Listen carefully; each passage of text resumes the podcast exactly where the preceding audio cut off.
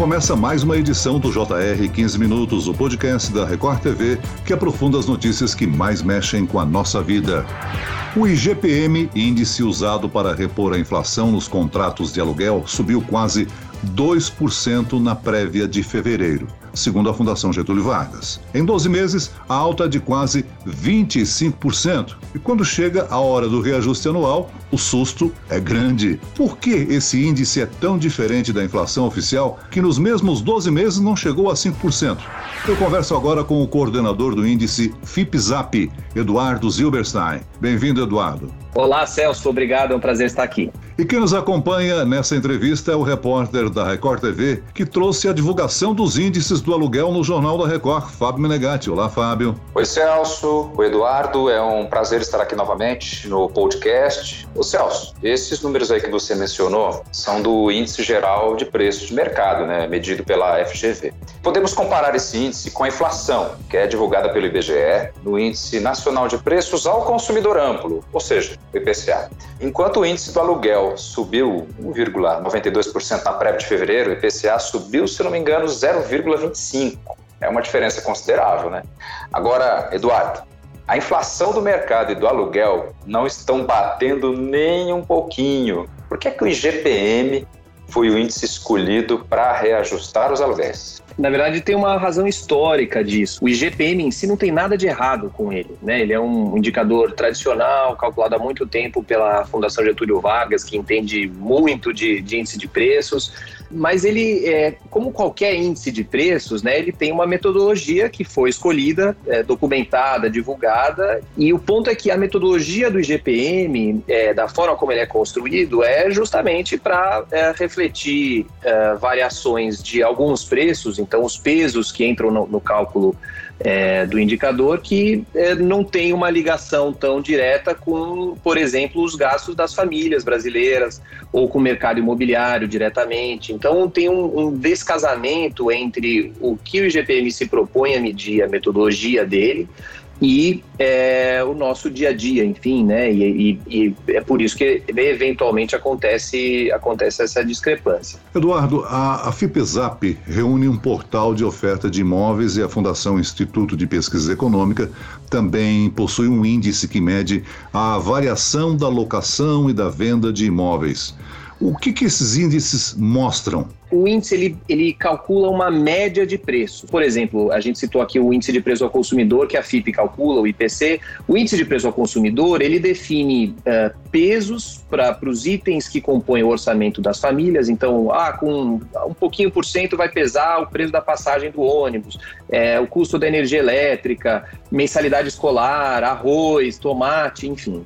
E aí você faz uma média ponderada com esses preços a cada mês, né? E aí eh, você vai comparando mês a mês é, a evolução dessa média ponderada. Então, se um item que entra no indicador sobe demais, ele vai influenciar o indicador proporcional ao peso dele, né?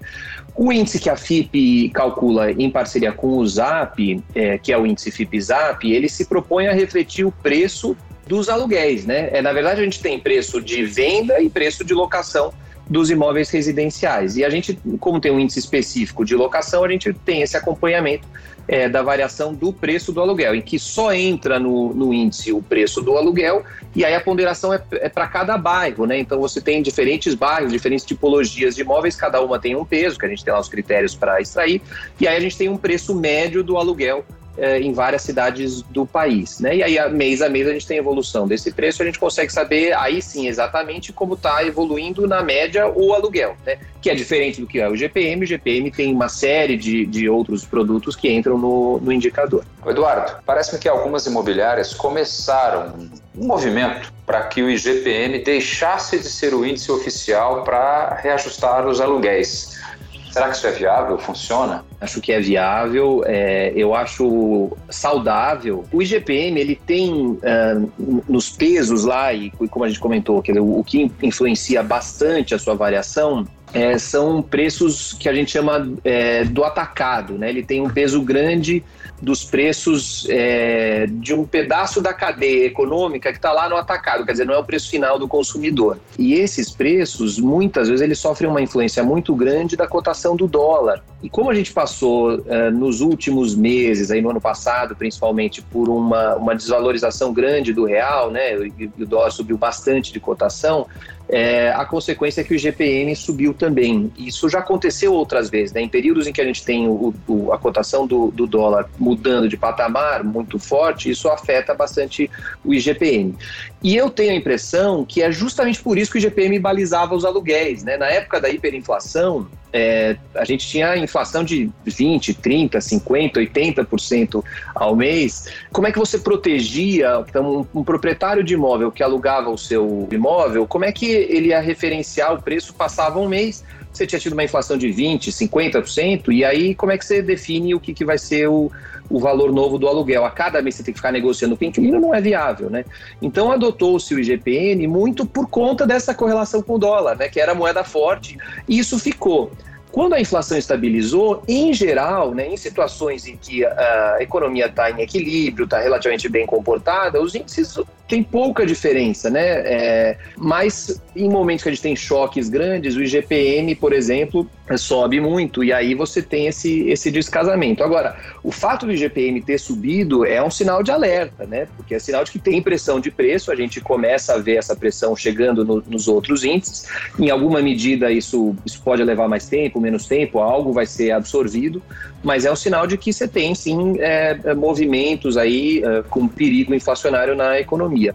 Agora, com as novas plataformas, muitos contratos de aluguel sendo feitos digitalmente, com intermediação é, digital, você tem é, possibilidade de ter um movimento um pouquinho mais coordenado disso. É, e eu acho que é muito saudável, né? Quer dizer, você, dado que a nossa moeda está mais estável e a, e a, hiperinflação não é um, um perigo é, aqui no país, é, você pode ter indicadores mais próximos à inflação. O ideal era que a gente nem precisasse ter indicador, né? Se a nossa moeda fosse estável, você não, não precisaria ter no contrato um, um, indicador de reajuste. Atualmente, no estágio da economia brasileira, eu acho que isso é fora de qualquer questão. Então, já que vamos ter um, um indicador, que pelo menos ele tenha um pouco mais de aderência ou com poder de, de, compra das famílias, que seria o caso do IPCA, do, do IPC da FIP, enfim, o IPCA do IBGE ou, ou, outros, a FGV tem também, ou você pode eventualmente buscar indicadores que tenham uh, relação com o mercado imobiliário. O importante é que a gente tenha um indicador que tem aderência com a realidade do mercado imobiliário, né? Porque, de fato, enfim, um aumento de 20%, ainda mais numa situação de, de pandemia, é, é, muito complicado de absorver no orçamento. Sem dúvida. Eduardo, você já falou aí do desvio, vamos chamar assim, desvio histórico do IGPM ao longo dos anos, né? Por lei, todo contrato tem que ter um índice cabe ao proprietário aceitar ou não o reajuste praticado. O proprietário tem um inquilino bom, pagador ou coisa parecida, ele vai aceitar um outro índice. Qual seria, então, o índice correto para negociação de contrato agora em fevereiro? É bom comparar, né? O último dado que nós divulgamos é referente a dezembro de 2020. No ano de 2020, enquanto o IGPM, como é, você bem comentou, Celso, no começo, é, subiu quase 25%, o índice FIPZAP de locação variou 2,5%. E isso teve muita, muita diferença entre as cidades, né? Agora, eu, o que eu acho que vale comentar é que o mercado, ele, nesses casos, né, quando você tem um mundo de proprietários, um mundo de inquilinos, é um mercado bem, bem descentralizado, o mercado acaba sendo soberano. Né? É, pode demorar um pouquinho para as pessoas entenderem, verem, absorverem a, a, informação, subir o meu aluguel, não, quanto é que está valendo, mas se o mercado está se comportando com uma dinâmica e de repente você tem um choque lá que aumenta em 20% o valor do, dos aluguéis por contrato, o inquilino vai ver, olha, do lado tem um imóvel muito parecido com o meu, vago e posso pagar 20% a menos, eu vou, eu vou me mudar, né? Não vou, não vou ficar nesse, nesse imóvel. E o proprietário também tem medo da vacância. E aí vai ter negociação entre as partes. A gente pode se basear num índice e, e aplicar esse ajuste, mas o imóvel que é mais buscado, mais desejado, o proprietário vai, vai querer um pouquinho mais, o inquilino, enfim, vai, vai tentar negociar e a negociação entre as partes deveria prevalecer. Eduardo, com base nessa sua resposta, é, eu quero te mostrar um exemplo aqui que a gente conversou com a proprietária de um imóvel que passa por um problema agora. Ela precisa reajustar o contrato de locação, ok. E seguindo a tabela da FGV, ela devia fazer um reajuste aí de quase um quarto do valor cobrado, ou seja, 25%. Né? É, mas o impacto no orçamento seria grande demais, ainda mais agora na pandemia. Vamos ouvir um trechinho. Assim que o reajuste foi indicado em 25%, ou seja, um quarto do valor do aluguel, a Inclina já veio me avisar que não seria possível ficar no imóvel se mantivéssemos esse valor, porque o aumento salarial dela não foi nem perto disso. Então, nós ainda estamos buscando algum ponto de equilíbrio para não ter grandes perdas para nenhuma das partes, mas está difícil. O Eduardo, o que é que você acha que os proprietários podem fazer nesse tipo de situação? Quando precisam fazer o reajuste? Tudo bem, você já mais ou menos cantou a bola é, anteriormente. Aumenta 25%, torce para não perder o, o inquilino, negocia, fecha a porta do imóvel, sai correndo, faz o quê? vai ser muito difícil para as famílias uh, acomodarem um aumento, como você bem falou, de, de quase um quarto aí no valor do aluguel, né? E aí, quando vier esse aumento, se chegar o boleto, se a, a, pessoa tiver que fazer o depósito do valor desse aluguel, ela não vai conseguir, né? E aí vai ter que sair do imóvel. Os proprietários vão se ver com o imóvel vago. Então, precisa ver se compensa, né? Você aumentar em 25%, mas você correu o risco aí da vacância e muitas vezes demora mais tempo até do que isso para alugar novamente o imóvel, né? Então, é, o esperado, o normal, é que haja de fato essa, essa negociação. De novo, cada caso é um caso, né? Mas acho que o, o ponto aqui é que é interessante notar como um, um arranjo institucional do mercado, né, que é essa, essa padronização aí do, do IGPM como balizador do, dos reajustes do aluguel, é, pode trazer muita dor de cabeça. E aí isso reforça, em, em última análise, né, a importância da estabilidade de preços, né? Quando os preços saem do controle, essa dor de cabeça ela, ela se multiplica. Você perde a referência e aí você tem que ficar renegociando e sabendo você não tem o valor e como é que você vai ser, enfim. Então, é, é por isso que é muito importante a gente ter, claro, um governo, uma economia, e a gente acabou de aprovar a autonomia do Banco Central com esse mandato, né, de estabilidade do, dos preços, porque esse é o pressuposto básico, a condição básica para que você tenha uma economia saudável e que possa funcionar tranquilamente. Né? Não é garantia de que a gente cresce, de que a gente se desenvolve com estabilidade de preços, mas sem dúvida é um pressuposto, é, uma, é um pilar fundamental para que a gente tenha isso. Né? E esse é um ótimo exemplo é, para a gente entender por quê. Eduardo, não sou advogado, você também não é advogado, é economista, né? Mas é, para quem, é, depois de uma negociação de bom senso entre inquilino e proprietário, for, digamos assim, reajustar o aluguel, é interessante que seja feito um distrato que aponte o IGPM e estabeleça uh, um, um acordo para a renovação, não? Sem dúvida nenhuma é importante formalizar, né? Porque você tem várias formas de fazer isso. O proprietário pode dar um desconto e depois é, voltar, enfim, ou você vai distratar. Ou... Tem várias formas de, de fazer isso, mas o, acho que o, o mais importante é, é, formalizar quanto antes para que a coisa é, tenha mais segurança. Né? Essa é a importância do, do instrumento jurídico, é para que todas as partes tenham segurança e tranquilidade de que aquilo que foi acordado está tá vigente e não vai haver surpresa. O Eduardo, é, com base em toda essa conversa que, que, que, nós tivemos aqui, qual seria a dica que você daria em função daquela grande polêmica? Eu moro de aluguel ou eu saco meu fundo de garantia, pego minha reserva se eu tiver e tento comprar um imóvel? É, já que os juros aí para financiamento né, estão mais acessíveis o aluguel não é um dinheiro jogado fora, né? A, a pessoa que tem, que é, que é, dona do imóvel, aquele dinheiro ou ela financiou e ela paga os juros do financiamento, ou aquele dinheiro que ela comprou o imóvel à vista, ele podia estar rendendo uh, numa aplicação financeira, né? O que acontece é que nesse momento os juros estão muito baixos, né? Então as aplicações financeiras rendem pouco, o custo de um financiamento imobiliário também é baixo, então parece fazer sentido, parece haver boas condições para aquisição de um imóvel. E além disso, o mercado imobiliário ele sempre é, é cíclico, né? E a gente aparentemente está passando por uma fase boa, fase boa do ciclo, então a gente deve ter 2021, 2022 uh, movimentos aí até de alta no, no preço dos imóveis, falando de uma maneira ampla.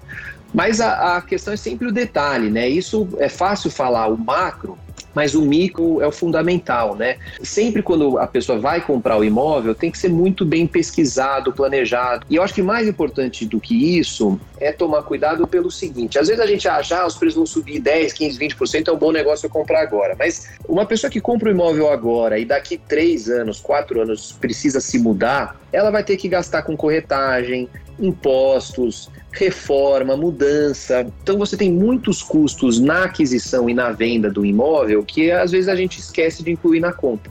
De uma maneira geral, é um momento bom do ciclo imobiliário, né? É, mas a realidade é, de cada família acho que é, tem um peso crucial aí na hora de tomar a decisão. Muito bem, nós chegamos ao fim desta edição do 15 Minutos. Eu agradeço a participação, as informações do coordenador do índice FIPZAP, Eduardo Zilberstein. Obrigado. Celso, eu que agradeço. Fábio, um abraço falar novamente com vocês e estou às ordens aí à disposição sempre que necessário. E um abraço a todos e a todas ouvintes. E agradeço a presença do repórter da Record TV, Fábio Menegatti. Fábio. Valeu, Celso. Muito obrigado, Eduardo, e até a próxima. Esse podcast contou com a produção de Homero Augusto e dos estagiários David Bezerra e Larissa Silva. Coordenação de conteúdo Camila Moraes e Luciana Bergamo. E eu, Celso Freitas, te aguardo no próximo episódio. Até lá!